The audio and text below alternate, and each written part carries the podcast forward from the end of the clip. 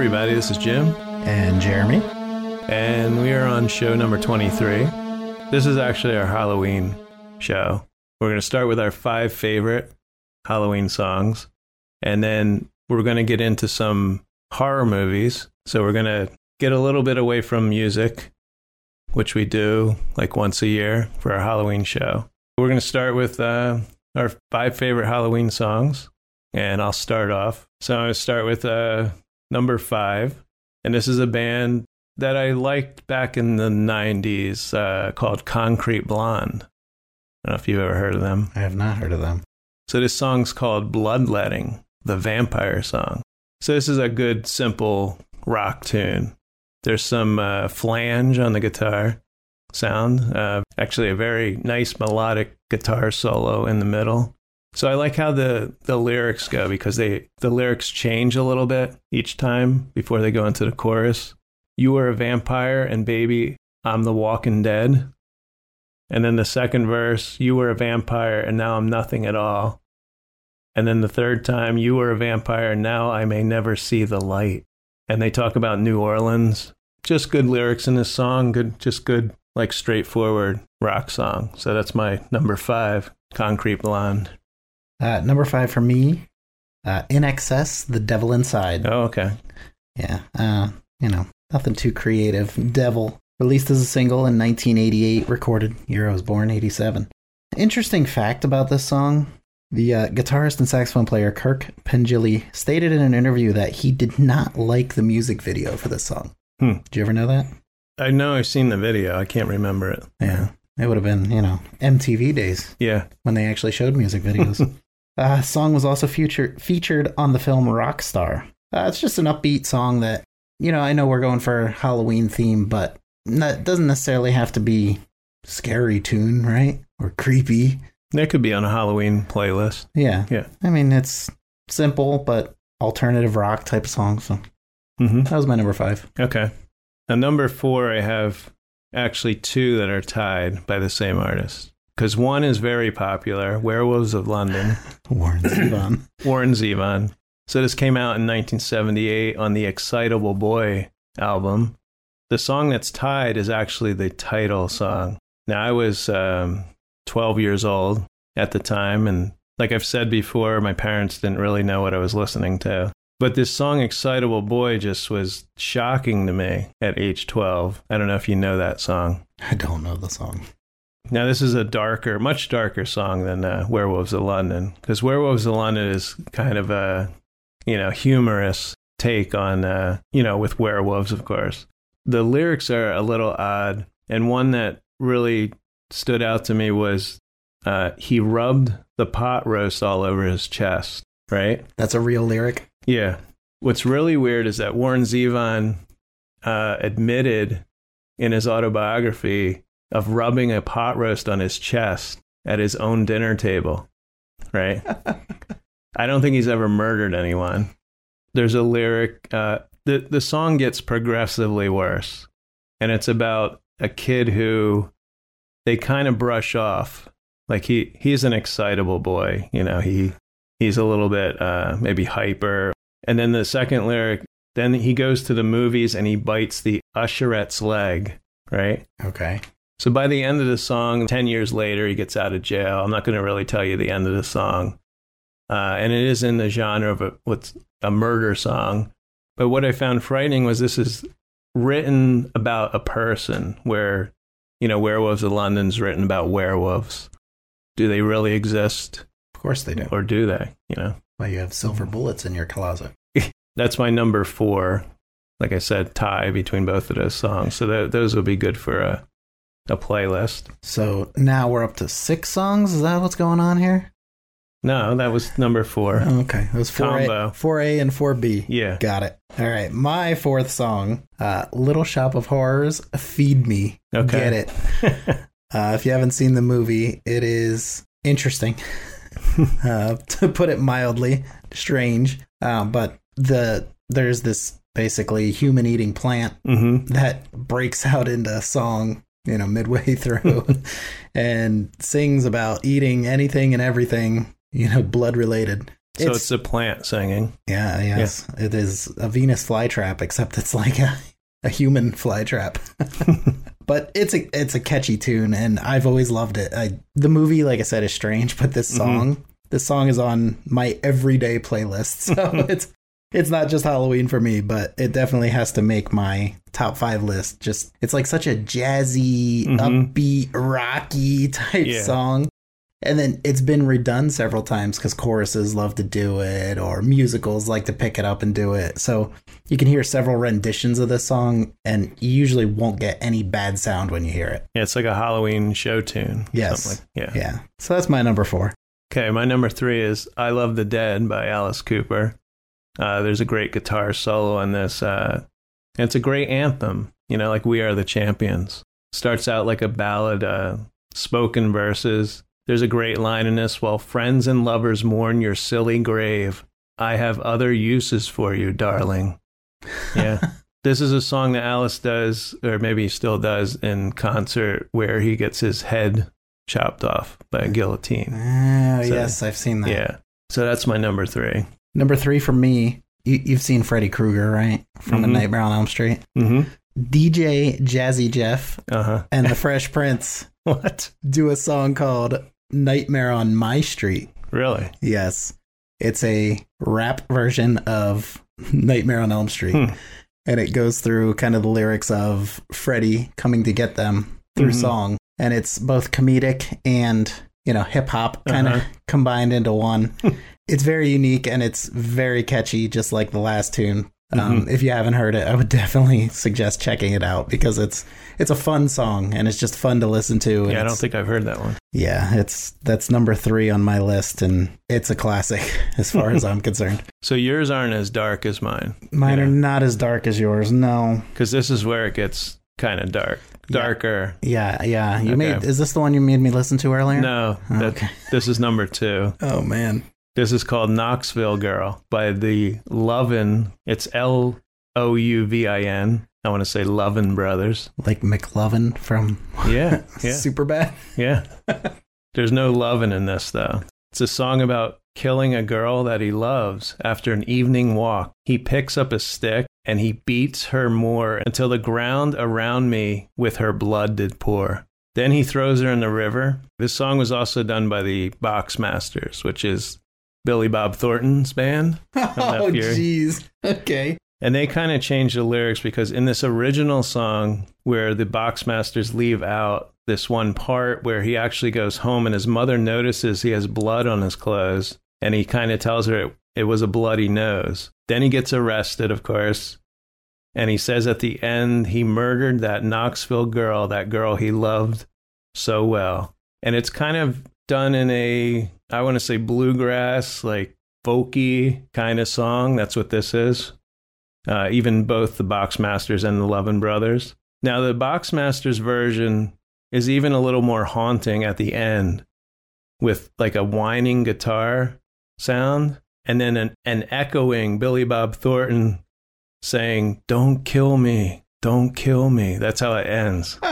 so they made it a little bit even more creepier. wow. And this is a really old song. My my number one, which you'll find out, is also another old song. Yeah, murder song. that goes with Halloween, though. Absolutely. I mean, you could have a happy Halloween song yeah. like Jeremy. yeah. Yeah, like show tunes. But Show tunes. Got to do it. Uh, number two for me, though, we're going to get a little, I mean, this is a little bit darker. Alice Cooper, Welcome to My Nightmare. okay, The, uh, you know, self titled track off of the album. Inspired the Nightmare TV special, a worldwide concert tour in 75, and his Welcome to My Nightmare concert film in 76. Uh, one of those tours, uh, most of Lou Reed's band actually joined in with Alice Really? Cooper. Yes. yes, that was the interesting little fun that sounds odd.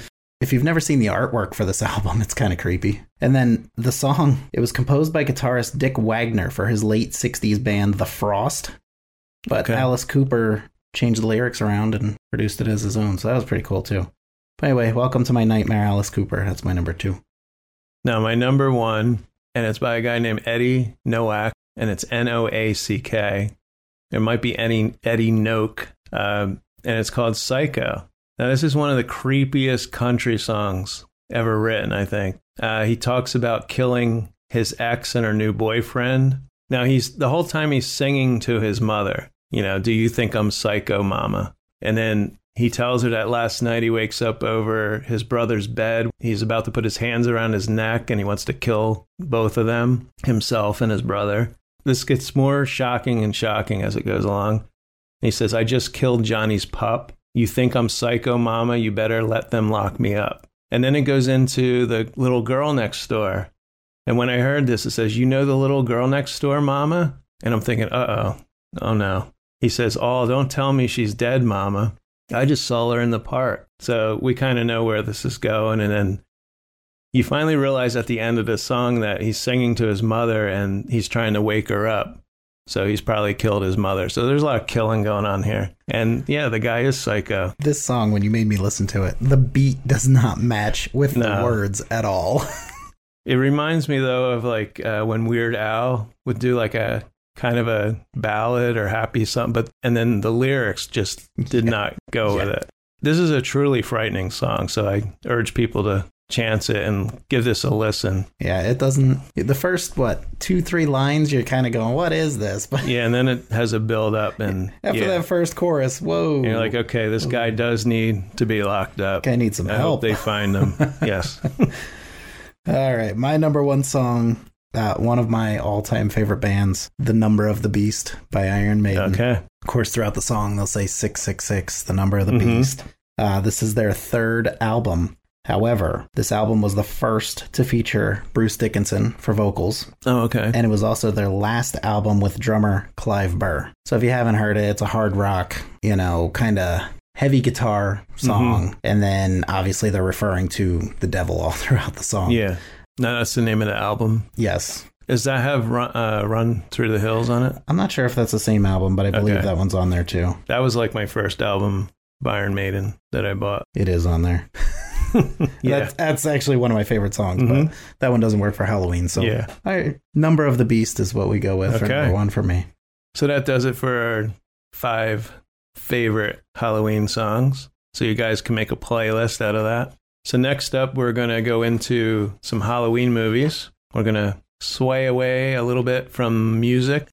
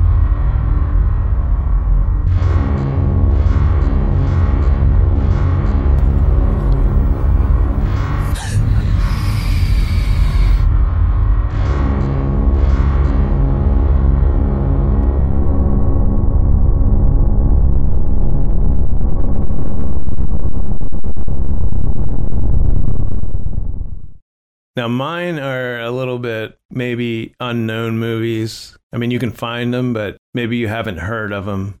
They're not the real popular, you know, like the Chucky movies or Friday the 13th. I really love the old black and white, even the sci fi horror movies. So I'm going to start off with my first one, and it's called Blood of Dracula. It's from 1957. Now, there's neither blood or Dracula in this movie, by the way. The movie starts out on a rainy night, and character named Nancy, she's played by Sandra Harrison. She's being driven to a boarding school. The car skids off the road, and she has an argument with her father and his soon and her soon to be stepmother. It seems they want to get away, and they think it's best that Nancy doesn't go with them because they're going to elope. Now, it's only been six weeks after her mother died. We don't find out what happened to her mother. Like I said, I love I love the 50s. I love especially a good 50s horror movie. So Nan- Nancy gets into a room, and not but a few minutes later, some girls storm in. They start going through her luggage.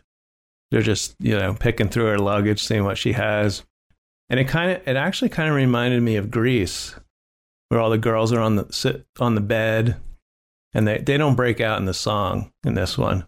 So you kind of feel sorry for Nancy right right off the bat. She's kind of being made, you know, to feel insecure. They find a picture of her boyfriend and they're asking her who this guy is. And uh, so the headmaster, she comes into the room and uh, she sees the room's all messed up. Nancy says she's just looking for something she, you know, a gift she got for her dad. And then she soon makes friends with Myra. Next morning, Myra congratulates her on not being a snitch, you know, saying they messed up the room.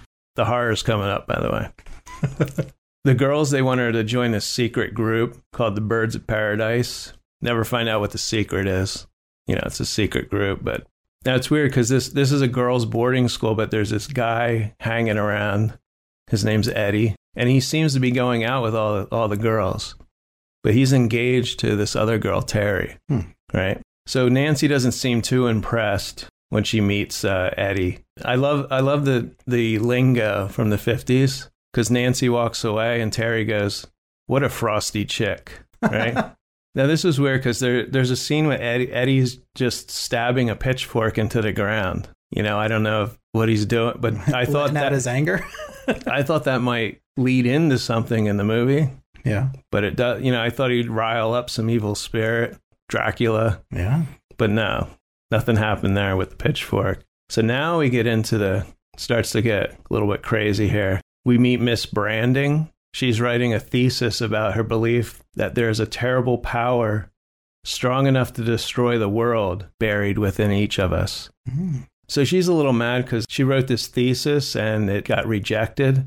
So she has kind of a vendetta against the school. When she tells this girl, Myra, that she is looking for a special girl to experiment with, Myra suggests Nancy, the new girl, right? Right. Miss Branding convinces Nancy to be hypnotized, and she has this amulet around her neck, uh, which can be traced back to Dracula. So here we go. There you go. Miss Branding is the chemistry teacher.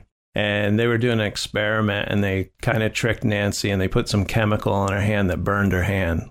Very nice girls. We see that Miss Branding can heal people too. She heals Nancy's hand. And now there's a break for a musical number. Okay, we didn't get into the horror yet. This is a great movie though. I always find the weird, odd movies interesting. Great movie. Yeah. So the girls are partying it up in one of the rooms upstairs. And three guys, including Eddie, they climb up a ladder. And Eddie has an album with him. Ooh. Yeah. So here's the music part. He puts on the album and it's this song, Puppy Love. And it's not the Donny Osmond song, it's this guy, Jerry Blaine. So Eddie's friend Tab starts singing to the girls. Ooh. So there's like a little musical number. Now we see Miss Branding. She's in a window across from the girls' room with the amulet, and Nancy's staring out the window. And then a fight breaks out. Okay, it's not getting exciting yet. How far into the movie are we at this Okay. point? So eventually we get to the killing because Nancy turns into a vampire. So one of the girls, Nola, she has to go down into the basement to get some supplies. Now, what I liked about this is when she's attacked, there's just uh, shadows over her body. So you don't see the person. You don't see uh, Nancy turning into the vampire. So I thought that was kind of cool effect. We get to uh, the sergeant comes to the school comes to the school. He thinks it was maybe one of the girls that had something to do with her death. And Miss Thorndyke, she's taken aback that he wants to question them. And the sergeant, this is the best part, says, "You know how teenagers are. Sometimes they get carried away." Yeah, they start killing people, yeah, they, right? yeah, all the time. The poor janitor, I start blaming him. Now, the next morning, Nancy wakes up. She's still under Miss Branding's hypnosis. So she has a hard time waking her up. And she doesn't remember anything, Nancy. So then, this is the weirdest uh, scene. This is an odd scene. There's, there's a scavenger hunt going on the next day, right? Okay. You know, so you got, you got a musical number, you got to have a scavenger hunt. It's in a cemetery. Of course. And the girls are given small shovels. So what we're going to start digging up the cemetery yeah. to find these whatever they are they're looking for. Dracula? Well, there there's certain things they have to find, but in the cemetery, Uh huh. I don't know. Bones. So Nancy, uh, she turns into a vampire again, and she ends up killing Eddie and Terry, his fiance. So And- when, when you say she turns into a vampire, like are her teeth growing? Yeah. Or is she changing costume? Like what's what's going on? Yeah, her hair changes. I think she has a widow's peak. Her, her eyebrows are like a foot long, and she's got big teeth. She's kind of a cute vampire, though. Okay. Yeah. I'd say, believe it or not, I'd say this overall a decent horror movie. I mean, it takes a little bit of while to get into the, the horror. The ending's a little odd. I'm not going to tell you how it ends. I just didn't get the message of the movie. Turning Nancy into a vampire was to save mankind, where this woman had a vendetta against men. Why was she killing her, mostly her female classmates? I didn't get it. And when are the parents coming to pick her up? You know, that's my other question. Were they using like music or a lot of sound effects Yeah. for the scares? Yeah, when she turns into the vampire. That's okay. Yeah. And believe all- it or not. it was all in black and white, right? yeah. Okay. No, I, I just found it amusing. And again, these aren't my five top movies. Right. These are just ones you may not have heard of. Might Yeah. want to give it a watch and maybe you'll like it. Maybe you'll think it's really bad. But this tells you one thing it's available for free on YouTube. yes. So go on there, Blood of Dracula. That's Yes, we're going for out of the box here. We're not going for Halloween or Nightmare on Elm Street or anything like Okay. that. So my my fifth movie on my ranking is rated terrible on Google. Just so you know, okay. uh, it is called Clown. Came out in 2019, and they were trying to capitalize on It Chapter Yeah. Two coming out. Of Mhm. course, this group of teenagers are basically fighting for their life while being stalked by a killer clown. The movie opens, and you've got this kind of wise ass kid who likes to post selfies hmm all the time and likes to he like he's a practical joker, right? So he'll send these goofy pictures and send them to his friends. Well, he wanders off because he has to go to the bathroom, and he ends up in this old like circus type town. and he's gone for a while. His friends start to get worried because initially they're like, he's just joking around with us again. You know, he's wasting time. He's trying Yeah. to scare us. You know, the typical kind of horror opening scene. And this kid is kind of wandering around this circus and just checking things out because there's a bunch of tents that are Mhm. set up. And there's like this old ticket booth that's given out, you know, where they would give you the tickets to Mhm. get on the rides or go into the, the the tents or like the carnival, whatever. So it's like closed down or Yes, yes. It's like it, it's very run down. It looks like Mhm. it's been out of business for a long time. And for whatever reason, he's like hell bent and determined to actually get a real ticket. So like he gets one somehow, some way, like a ticket shows up. He goes into the fun house, of course. Like who doesn't like the fun house, Yeah. right? now he's in there and we, we go back to the other group there's like five other kids that were in the car now they're looking for him and they're like you know stop screwing around they're trying to call him his phone's Mhm. not ringing like they have no reception that type of thing so now they stumble upon this circus Mhm. and again they all like get ticket like they have to get tickets to get into Mhm. this fun house which is so hysterical. They get in there and you don't realize that stuff's happening right away but they go into the fun house and basically they can't get back out Oh, okay. because there's this like psychopath that you'll see hmm who's trying to kill them like traps them in there. But it's done in a way where like the funhouse looks like it's moving around. Hmm so like they're constantly in different corridors that they don't realize they're in and there's like all these different like trap doors and stuff where Mhm. somebody can come out or they can get separated from each other. Well eventually there's one kid in the group who's actually got some intelligence and he breaks off. He ends up on his own. He kind of ends up being the rescue warrior in a sense. Mhm. this crazy clown is, you know, trying to kill some of the other friends. He kills some of them, but then he kidnaps other one others and like holds them hostage. So he ties Uh-huh. them up, tapes their mouth shut, and he puts on like these old home movies of like how he was treated as a kid Huh. and makes them watch these before taking the next step of doing whatever he's going to do. Mhm. So he's showing these movies, and the the rescue warrior, the the one guy who is on his own, he kind of can see what's going on, but he's not letting himself be seen. Obviously, he's able to kind of do his thing, tries to rescue them. I'm not going to ruin the ending, Mhm. but the whole time, like this I assume it's a clown because it's dressed up in makeup and like a wig and stuff, but it's like just a psycho guy who's just getting off on killing kids. Yeah. So it, like I said, it's got a poor Google review, but for Mhm. me, it, it kept me fascinated like the entire time. I was like, what's going to happen next? And Yeah. I really enjoyed the movie. So Clown 2019, check it out. They're coming to get you, Barbara. To win two tickets to Chiller Theater in Parsippany, New Jersey, your secret word is Chucky. Just email us at Jim and Mike podcast at gmail.com and I will be picking a winner on October 24th. This is for admission to Chiller Theater Autograph Show. Tickets are valued at $30 each. Now, my next one, we're going a year later, 1958, a couple years later, called Monster on Campus. I think I may have heard or seen this one actually. Now, Troy Donahue is in this. He was big in the, I guess, the 50s, 60s. And Juliana Moore, who is Tatum O'Neal's mother.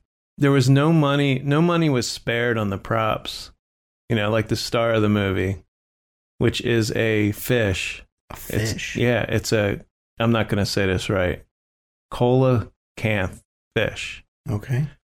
I have not seen this.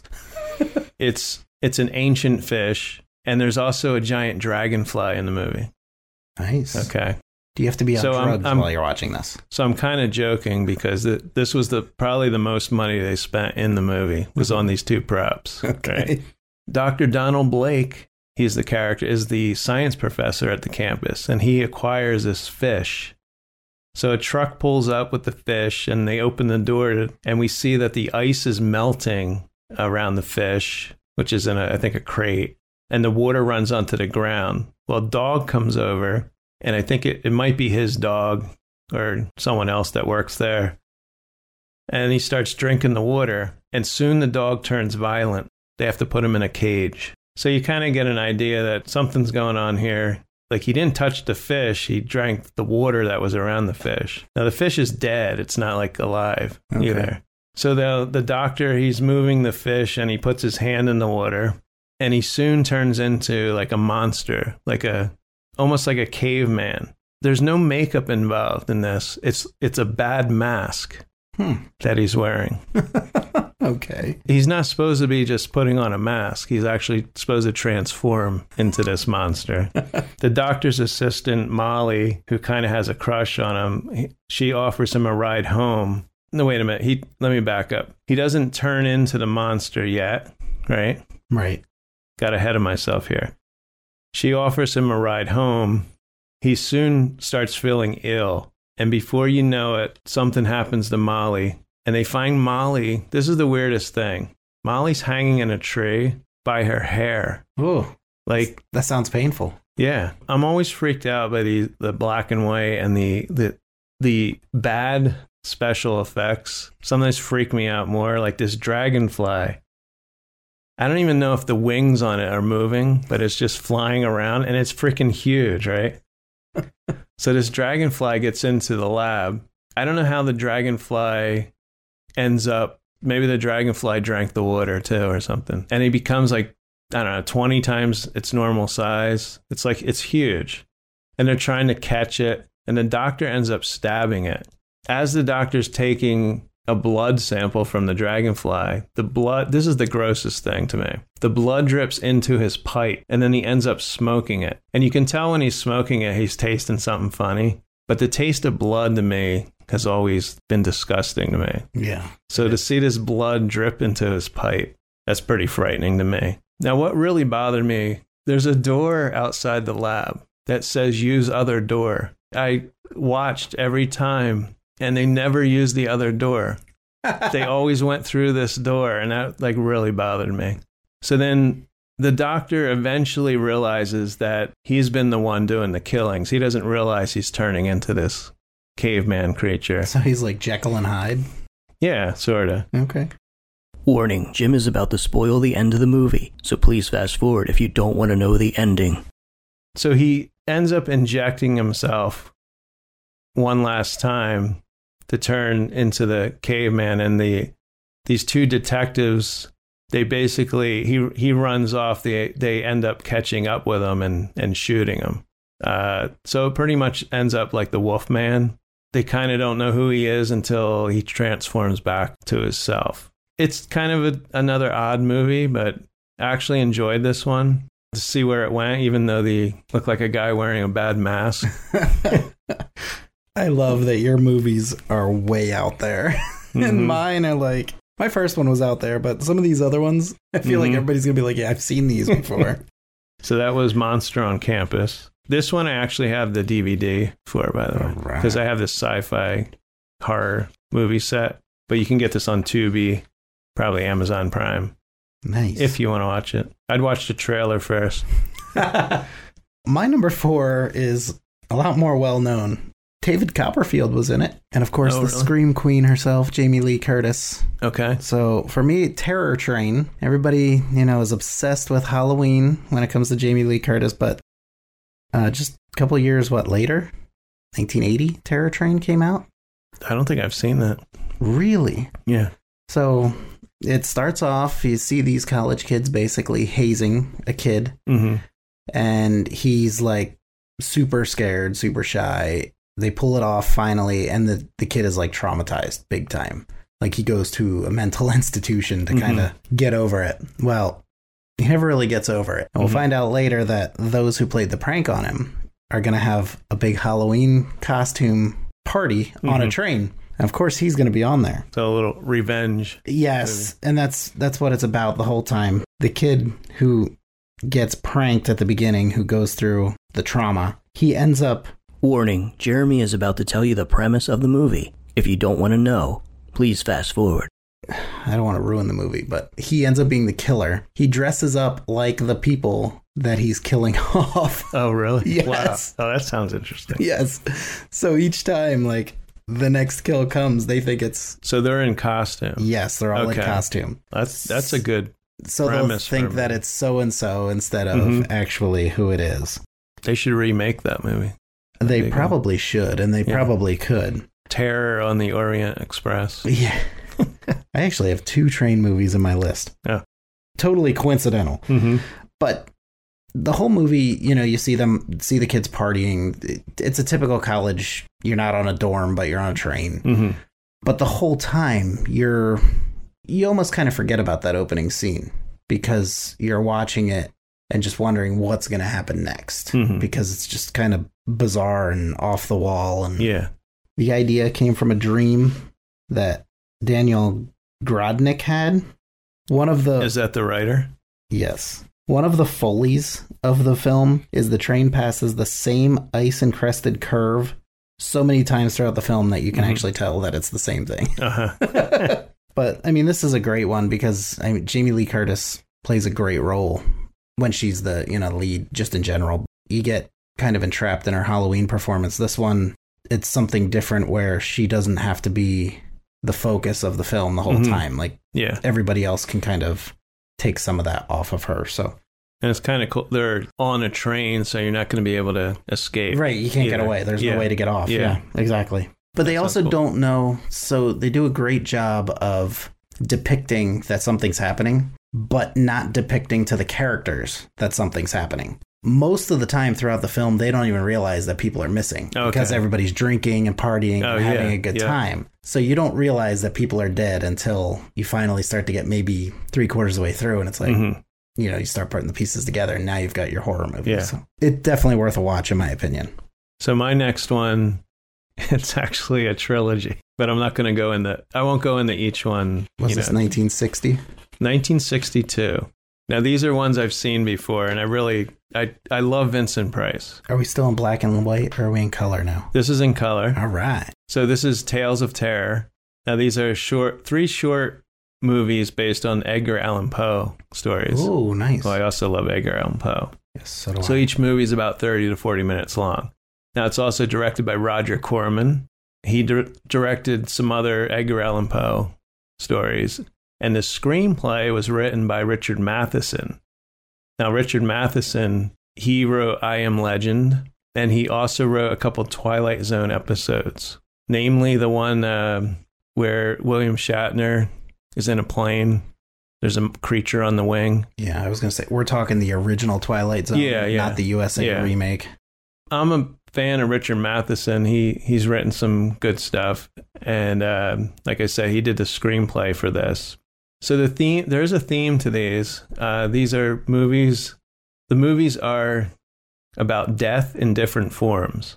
So the first movie is Morella, and at the beginning of each movie, Vincent Price does a little narration so this one, it's uh, what happens at the point of death, what happens after, what happens when someone doesn't stay dead. Okay, like Morella, he says. His daughter comes to visit her father uh, after what seems like a long time, and it's a decrepit mansion. There's cobwebs all over the place. So I, lo- I love this. It's it's like an old, you know, old house, big house that Vincent Price is living in. So the mother had died. So her father has kept her mother's corpse in the bed, which she discovers. Now It's her totally normal. Now her mom apparently died while giving birth to her. Now the father blames the daughter Lenora for her death. So her mom takes Lenora's life. Like she actually takes her life and she becomes alive again. Ooh, Okay. okay. Then she burns down the house. This is a good. This is actually. I like these because they're short, Mhm. short and sweet. You know. Right. Now the next one is probably the best one out of the three. The Black Cat. And if you know this story, this is a great story. And of course, this is what happens before death. And uh, Vincent Price says a story of a man who hated a cat. You've got Peter Lorre and Vincent Price in this, which is great. Peter Lorre plays uh, Montresor Herringbone. And one night, uh, while he's going about the town, he happens upon a wine tasting event. And he challenges the world's foremost wine taster, Fortunato Luchresi, which is Vincent Price, to a contest.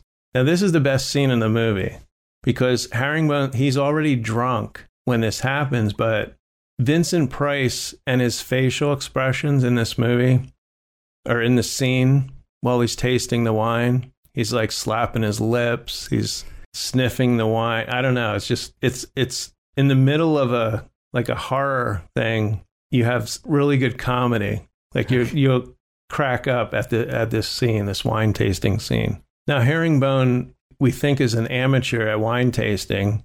And because Luchresi points out his most unorthodox method of tasting, and Peter Lorre says, "You do it your way, and I'll do it my way." So we have Vincent Price um, sniffing the wine, swooshing it around in his mouth, while Peter Lorre's just drinking the wine and guessing the year, the region that it was made, all that. Nice. Eventually, Herringbone comes to find that his wife Annabelle. Uh, oh, this is another humorous scene. Herringbone he comes home and he finds his wife Annabelle making the bed, which is in disarray, and he asks her if she has been exerting herself. and then he goes on to call her a dirty trollop. So he knows she's been sleeping with someone else. Right. Right. I also wanted to mention that each of these starts with a still image and then goes into the motion and it ends that way too. Like the end of the movie, it, it'll look like a drawing or maybe even the scene. And then it starts, and then it becomes animated, you know, hmm. like real motion. Right. I think this was the first time that maybe they did this. And it also, I think, Creep Show, the movie Creep Show, I love Creep Show. I think they got that idea maybe from this movie. Okay. So I, I just, like I said, I, I love that Vincent Price and Peter Lorre, they kind of play off each other in this movie. Um, Herringbone pulls out, he invites uh, Luchresi over to the house. And I think he kind of surmises that he's having an affair with his wife. So he pulls out this very expensive bottle of wine and he says he's saving it for a special occasion. And Luchresi asked, What is it? And Herringbone says, Your death. And then you find out he poisoned the wine. Yes. Okay. The reason it's called Black Cat, there, of course, is a cat that is Annabelle's cat that he doesn't like. Warning Jim is about to spoil the end of the movie, so please fast forward if you don't want to know the ending. Luchresi finds himself in the basement and behind this wall that Herringbone is starting to brick up. And Annabelle is next to him and she appears to be dead. So the police come over because they're missing, of course, and they uh, suspect that Herringbone might have something to do with this. And uh, of course, we hear a cat. Where's the cat? Well, the cat is behind the wall. So they start tearing at the wall. You know, he didn't build the wall that great, I guess, because they just start tearing at the wall. Yep. No tools or anything. And they find the bodies behind the wall, and the cat is on Annabelle's head. So that is the black cat. And that's a great story, Edgar Allan Poe. Yes, it is. So I really like that. And like I'm going to say again, Vincent Price, Peter Lorre are just great in that. Now, even though I've seen these, the, the reason why I didn't remember the last one, and uh, it's called The Facts in the Case of M. Valdemar. I remember seeing a movie with Vincent Price where he was in bed and he was dying. He was between life and death and he was being hypnotized. And I'd realized that this is one of the movies in this trilogy. It's the last one. Uh, that has Basil Rathbone. He was also in the Sherlock Holmes movies. Basically, Vincent Price is uh, he's not doing well uh, health wise, and the hypnotist is trying to relieve his pain. Eventually, Vincent Price is bedridden and he just wants to die, but the hypnotist won't take him out of a trance. So, this is a really creepy movie because Vincent Price is, I think he had died, but he's still under hypnosis. So he's in the world of the, the dead, not the living. He's saying how dark it is. It, it's just creeps me out. I'm not going to tell you the ending on this one, but this is one of my fa- favorites besides the Black Cat. Um, actually, all three of these are good, but uh, I like the Black Cat the most. I think these are available on YouTube. That's my uh, Third. third, third, or could it be sixth? I don't know. It could be, yeah. Uh, number three for me is a movie called Afterlife. I am a big Christina Ricci fan. She, of Mhm. course, is in this film. Justin Long is in it. Liam Neeson. Uh, it starts off, you see Christina and Justin, you know, sleeping with each other. They're not in a good relationship. You can tell that. You don't know why, but you just know that she's not happy. He can see she's not happy. They kind of build along for a few minutes and then they go out to dinner where he's trying to talk to her, but she's just so emotional and Mhm. not in any kind of mood to talk. And she jumps to conclusions that he's going to break up with her essentially, or at least Mhm. he th- she thinks that's what he's going to do because he talks about having to move away for work. So she runs out of the restaurant and drives just emotionally upset, crying, and he starts chasing after her. Well, she ends up in a horrible car crash. The next time you see her, she wakes up and you think that she's in a crematorium, essentially. And a gentleman comes over and he looks like a mortician Mhm. who's working on, you know, bodies. And she starts talking to him. She can't move at all. And he basically tells her that he can talk to dead people. Mhm. Not like the sixth sense, but that This because- sounds familiar. Because he's been doing this, one. job for so long. Yeah. like he I think can. I, have seen this one. yeah, he can connect with the dead. Apparently, Mhm. so he's doctoring her up. He's you know doing what he needs to do to preserve her body. At least Mhm. that's what he's making her believe. Meanwhile, her boyfriend, he's not quite a fiance, but he keeps trying to say he's her fiance. Justin Long is Mhm. searching for her. And she screams for him, tries to get help from him. He can't hear her. The entire time, the movie is playing with your mind. It's trying to make you question is she alive Mhm. or is she actually dead? Yeah. And this guy can talk to, you know, the souls of dead people. There's a point where she breathes on the mirror and you can see the fog, Okay. but she doesn't notice it because she's Mhm. so distraught and upset. So he just kind of wipes it off. And then Mm-hmm. she goes back into her crematorium room. he injects her with something, and you don't know what he's injecting her with other than Mhm. trying to preserve her body. But then he'll leave the room and he'll turn the thermostat all the way down to like 30 hmm And the whole time she's naked and throughout the film, but she's not shivering or anything like that. So Mhm. It leads you to believe that she's dead. You you go along. Warning Jeremy is about to spoil the end of the movie. If you don't want to know the ending, please fast forward.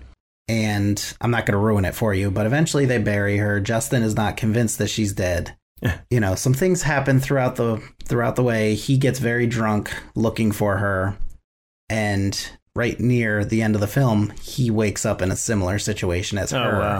wow. And you're playing the same thing through your head, like, is Yeah. this or is this not? And the concept of the movie Do you find out, though? at the end? unbelievable. No, you're left on a clue. Oh, you, okay. you have to kind of form your own idea. Oh, okay. So it's all what you make of it. Hmm. But it was a great movie. And that was Afterlife? Afterlife, yes. Cool. Came out in 2009. So my next one is from 1964. and this is in black and white. Now, this kind of reminded me, it has the feel of Night of the Living Dead. Jim is about to describe the entire movie, so once you listen to his review, you won't even need to watch it. So, the beginning of the movie, you, see uh, like a hobo on a train, and then the train smashes into another train, and then you see a car crash into a wall. Now, this takes place in an English town, like a quaint little English town, because you kind of get the idea. The main character, he is an American, but then the other people have British accents. Now, there's there's bodies laying around. Uh, there's a couple in a car. They appear dead. Uh, so you don't know what killed these people, and it's it's one of these. It's not really a survival movie, but it's a you know maybe we're the last people you know on Earth. Oh, did I say the name of the movie? I think you did. I don't know. The Earth dies screaming. Uh, I don't think you did. Okay. so there we go. The main character, he I think is a a pilot. Uh, he's they also call him Professor in the movie. So he ends up meeting two other people. Eventually, a couple other people appear. I think there's a total of uh, maybe six or seven people. There's a young couple. the The guy's wife is pregnant, so you have that dynamic going on there. Oh, and there's a guy who he's an alcoholic and he's pretty much I think he's uh he might be with another woman. But he reminded me of Rip Taylor, the comedian. and his name is Otis in the movie, which is appropriate because if anyone remembers Andy Griffith, the town drunk's name was Otis. Right. So they find a hotel to gather in. And the other thing is there's these they appear to be robots Okay. walking around. This is a this is a really weird movie. Now the robots they don't really have faces. Uh, their their eyes are like uh, they look like batteries lined up, and then there's a spring in between their eyes. I don't know. okay. There's like different wires, and I mean they did put a little bit of money into the costumes, I think. But they're walking. They walk really slow. You know, they're not running around or anything. This woman, the one woman, runs out there eventually to confront the robot, and it touches her, and she falls to the ground like she's dead. Mm-hmm. They bring her inside. They put her in bed, and might be a couple nights later, after people are sleeping, and she gets up out of bed, and her eyes are completely white. So she's almost like a zombie. Wow. From the robot touch. Yeah. Okay. There's something controlling the robots. Uh, the professor, he figures out that there's a signal going from a tower to control these robots. Sounds like Cell, but I mean, not exactly Yeah. the same, but similar. I don't know what the robots are there to accomplish. It could be uh, aliens that are send these robots first to start controlling the humans Like a War of the Worlds type of thing. Or to turn them into zombie like creatures so they just and then they come in and just take over. I don't know. Oh, okay. So eventually they they find the tower. Now they look at a map and the guy's telling them, you know, different coordinates and how to figure out where this tower is, but it seems like it only took them like 5 minutes to find this tower. It was not Lord of the Yeah. Rings long. yeah. The one guy's out by the tower and he's got what looks like remember the uh, old uh Wile E. Coyote Oh, yeah. cartoons with the the TNT, the Acme. yeah, with the dynamite and the so he's got one of those things to blow up the tower. And now he's standing by the tower when he's blowing it up, right? Oh, okay. And the robot is walking towards him, but he's walking really slow. So it could take him like 10 minutes, you know, to, to walk a couple of feet. But the tower falls and you think it would fall on him. So I don't know, somehow he miraculously escaped. So then all the the robots collapse and it, apparently you these robots you can't shoot with a gun. Mm-hmm. That it does nothing, but the one scene in the movie, uh, the professor has a he has a Land Rover, and he runs over, he hits one of the robots, and it like explodes or something. I was waiting for you to say he had a magnet or something. No, A Land Rover. yeah. The girl eventually she gives birth. This is before the tower, or as the tower is collapsing, and the robots they all collapse, and they somehow find an airport nearby, Hmm. and they you see the plane taking off, and that's it. That's the end of the movie. So the child of the goddess made the robots all die. yeah. Awesome. All right. They're coming to get you, Barbara. To win two tickets to Chiller Theater in Parsippany, New Jersey, your secret word is Chucky. Just email us at jimandmikepodcast and Mike podcast at gmail.com and I will be picking a winner on October 24th. This is for admission to Chiller Theater Autograph Show. Tickets are valued at $30 each. I'm going to throw an audible here because I mentioned earlier about having two train movies, but I've decided that I like another movie better Okay. for number 2 Mhm. So originally I had the movie Train to Busan, which Jim, you have also seen. oh, yeah. And That's a great It is a movie. fantastic zombie movie. But I think it would take way too long to talk about it, and I don't think I could do it justice on a podcast hmm because it's really, really, really a good, great movie. So I'm to go with another movie that I love, which is called High Tension. hmm This is a film about two girls that are going home to visit family. One girl has a crush on the other girl. You don't mm-hmm. find that out until later. Basically, they get to this home that's kind of out in the middle of nowhere, and all hell breaks loose. House robbery occurs, a rape, all kinds of murders. The main girl, I don't remember her name. I'm sorry. She is smart enough to kind of know that something bad is happening. hmm So she like makes the bed that she was sleeping in to make it look like it wasn't used. She like cleans the sink to make it look like there was never any water in there. And she even like goes up in the faucet with her fingers like all the way, you know, to the bone. and then she hides.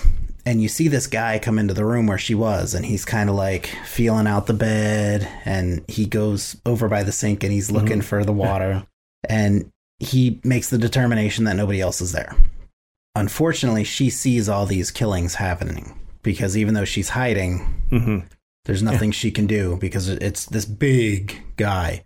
So once everything's done, he goes to drive away. She chases after him because he has her girlfriend as he kidnaps her basically. hmm So the whole time, this girl's trying to save her friend, and they're traveling, you know, wherever they're going. I don't know where they're going. They're just kind of going across the country or whatever. He makes a couple of stops, things happen, and you start to see it's kind of one of the first times that I'd ever seen where it's that mind twist of the main person may not be who you think they Uh-huh. actually are. and once the girl that she's trying to save can finally kind of get herself free, she's like, get away from me, essentially, because she knows that this man is a multiple personality disorder type of situation. Won't ruin the ending for you, but overall, you just have this kind of mind twist going on the entire time that you're wondering if they're going to get away, hmm if if they're going to be okay, and what exactly is happening. So high tension. Okay, my last movie is a movie that I've I haven't seen in a while, but I've always liked this movie, and it's from 1978, and it's called Magic. Have you ever heard of this movie? No, is it like the Steve Miller? No, who sang Magic?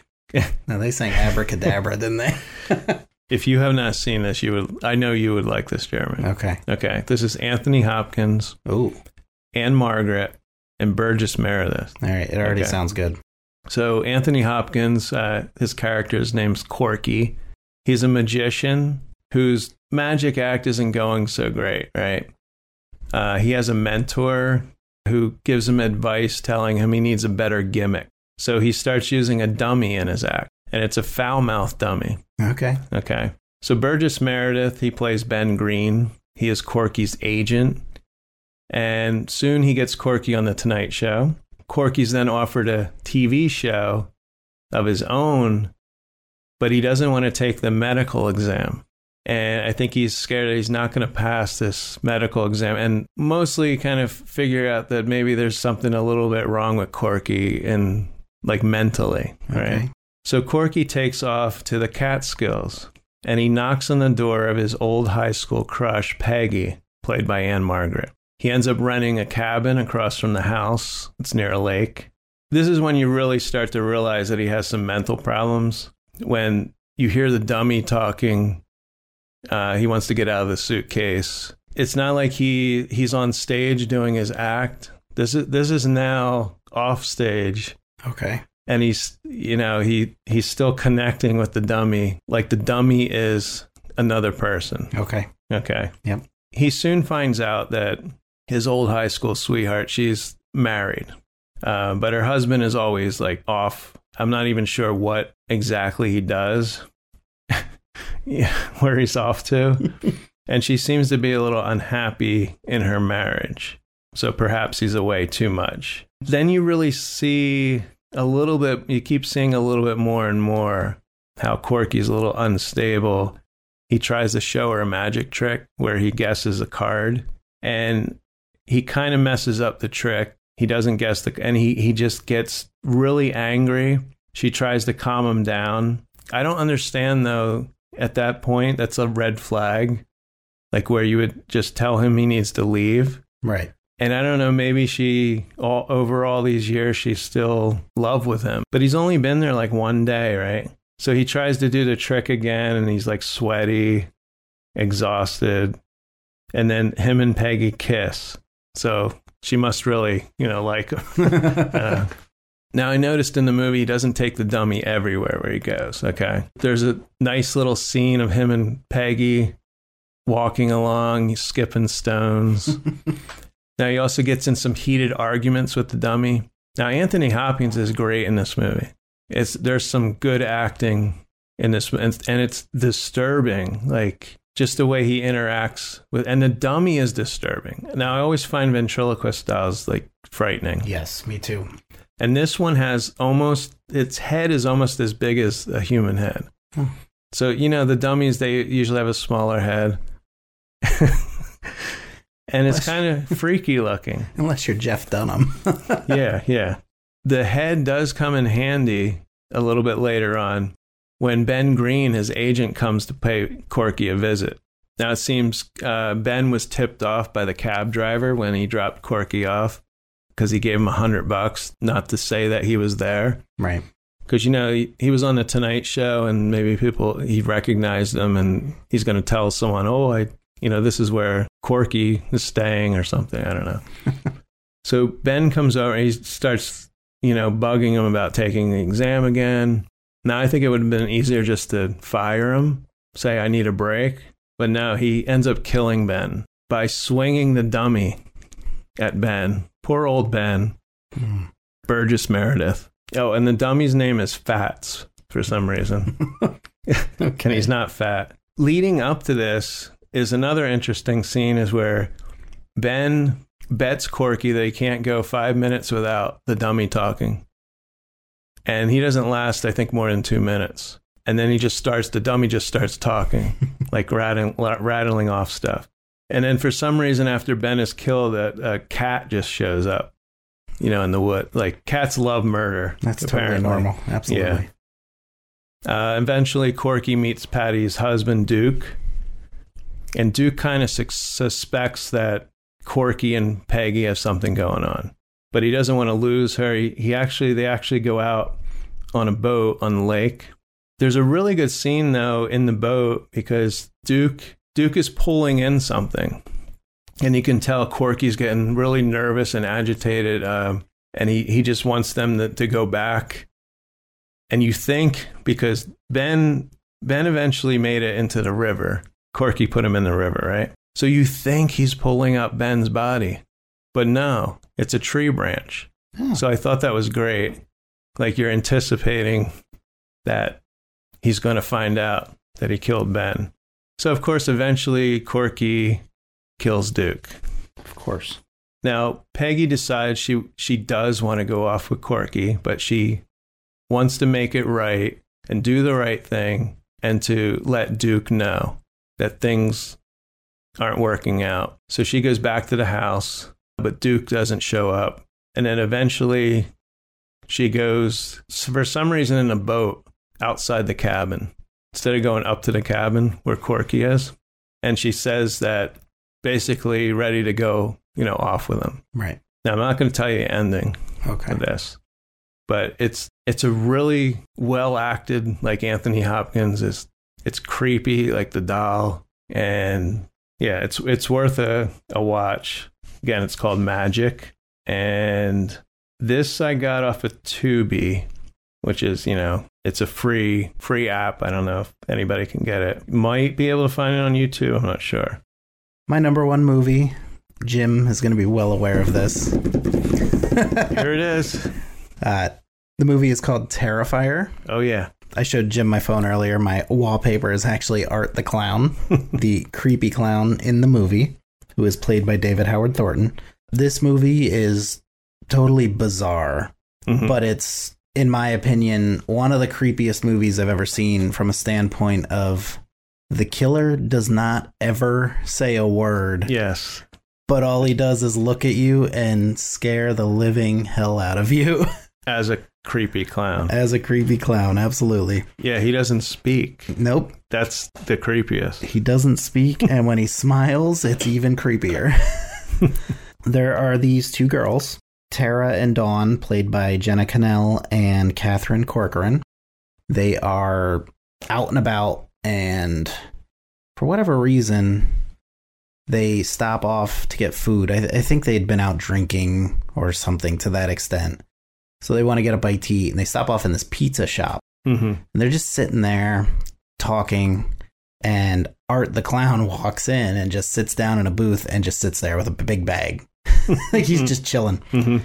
And the pizza guys are getting pissed because they're like, hey, you can't just sit here, buddy. Like, you got to leave if you're not going to order anything. But Dawn goes over and she thinks it's going to be funny to take selfies and sit on this guy's lap and make all kinds of funny faces. Well, next thing you know, the pizza guys, they're, they're done. Like, he, he takes care of them. The girls leave, but the one girl has to go to the bathroom. So she tries to go into this, like, random apartment. Mm-hmm. and the other girl just stays in the car. Dawn is the one who stays in the car. Tara tries to go inside. And you don't see Dawn again for a while. You'll see her again, don't worry, but not for a mm-hmm. while. Tara goes inside. She runs into this creepy cat lady. She she tries to use the bathroom, which she does, but then she sees this clown again. And now she's like trying to hide and basically get back out of this place. But this clown, you know, he's not like Michael Myers or Jason. Like he's he's slow, but he's quicker than them, and he's not your typical killer. Because you know the whole time you think uh, no big deal. He's walking around with a knife or whatever, but then next thing you know, he'll pull out like a, a gun, like it's no big deal, and shoot that off as well. Eventually, Tara is like tied up in a chair, and the clown art gets up and basically you see Dawn hanging upside down Mm-hmm. In her underwear. in her underwear and one of the craziest kill scenes I've ever seen in my Mhm. life proceeds to take place next. I won't spoil that for Mhm. you. If you've Yeah. seen it, you know. Tara's sitting there, all she can do is watch. She tries to get away. He takes care of her. Her sister eventually shows up trying to rescue them and she basically gets pulled into this madness as well. There's random characters throughout the film. Like there's a guy. Cat lady. Yeah, there's the cat lady. There's like an insect guy who's trying to like a bug guy. Oh yeah. There's like random cops that show up. The movie ends and just leaves you kind of wondering what just happened and what's going to happen next. Because the next time you see the sister, it's not the same at all. hmm so And that, there's going to be a second one. there is a second one Yeah. coming out. I can't wait. And that brings us to an autograph show called Chiller Theater, Yes. which is in Parsippany, New Jersey. Now, I've been going there like 96 or something. And uh, so the, the cast of Terrifier, It's not only the main cast, but we got Policeman 1, 2, Oh yeah. The Exterminator will be there, Yes. Cat Lady. Yes. Um, I think they're up to like 11 now mhm. total. And the cast only has like 15 people in it. yeah. There's um what's it, Corbin Bernsen's gonna be there. Um Wally and Beaver from Leave It to Beaver. It- It's a wide array, not just horror people. One of the Ramones. Oh, okay. Yeah. And uh, Lance Kerwin, he was in Salem's Lot. You know, he was young back then. Ed Gale's going to be there, who was in Chucky. Howard the Duck. One person who's going to be there uh, got an interview, Charles Rosenay. He wrote a horror book. And we're hopefully going to talk to another guy that will potentially interview. He was in a couple movies and, and uh, played with a very famous person in the 70s. So we'll just say that. We love Chiller. Jeremy loves horror, uh, not horror, but just autograph shows. He, Yep. I think every weekend he's got one planned. He just met Richard Dreyfuss. Monster Mania, Yeah. Chiller Theater, New Jersey Horror Con, the Pennsylvania Horror Con. He's met almost anybody and everybody. So I try. Okay, so that does it for our Halloween show. Hopefully, you enjoyed us rambling on about movies that hopefully you'll check out. Movies and songs. Maybe you'll check out Jeremy's movies. I don't know about mine. And so, hey, I'm checking out two of yours at least. Okay. And if they're on YouTube, I might check them all out if they're free. and if you want to email us, uh, it's Jim and Mike Talk at gmail.com. You want to give us suggestions, upcoming podcast, or just want to tell us how we're doing, you can email us. So we're going to end it here. You can send your criticisms to Mike specifically. Yeah. So remember, turn off the TV. and turn up the music. We're out of here. Intro and exit music by the band 99%. Today's show was produced and edited by Jim Thatcher. Jim and Mike Talk Music is recorded at Did You Say Seven. Studios in Washington, New Jersey. You can find Jim and Mike Talk Music on Apple Music, Spotify, Podbean, or wherever you listen to podcasts.